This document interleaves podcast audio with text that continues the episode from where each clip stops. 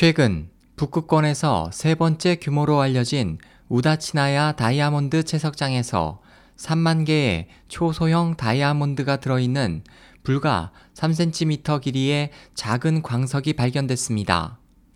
정상보다 100만 배에 달하는 밀도를 가진 이 작은 광석은 빨간색과 녹색의 결정체로 구성되어 있고 광석 안 작은 다이아몬드의 각 채적은 겨우 1mm로 표면에 드러나 있고 마치 두 개의 피라미드가 조합된 것처럼 보입니다.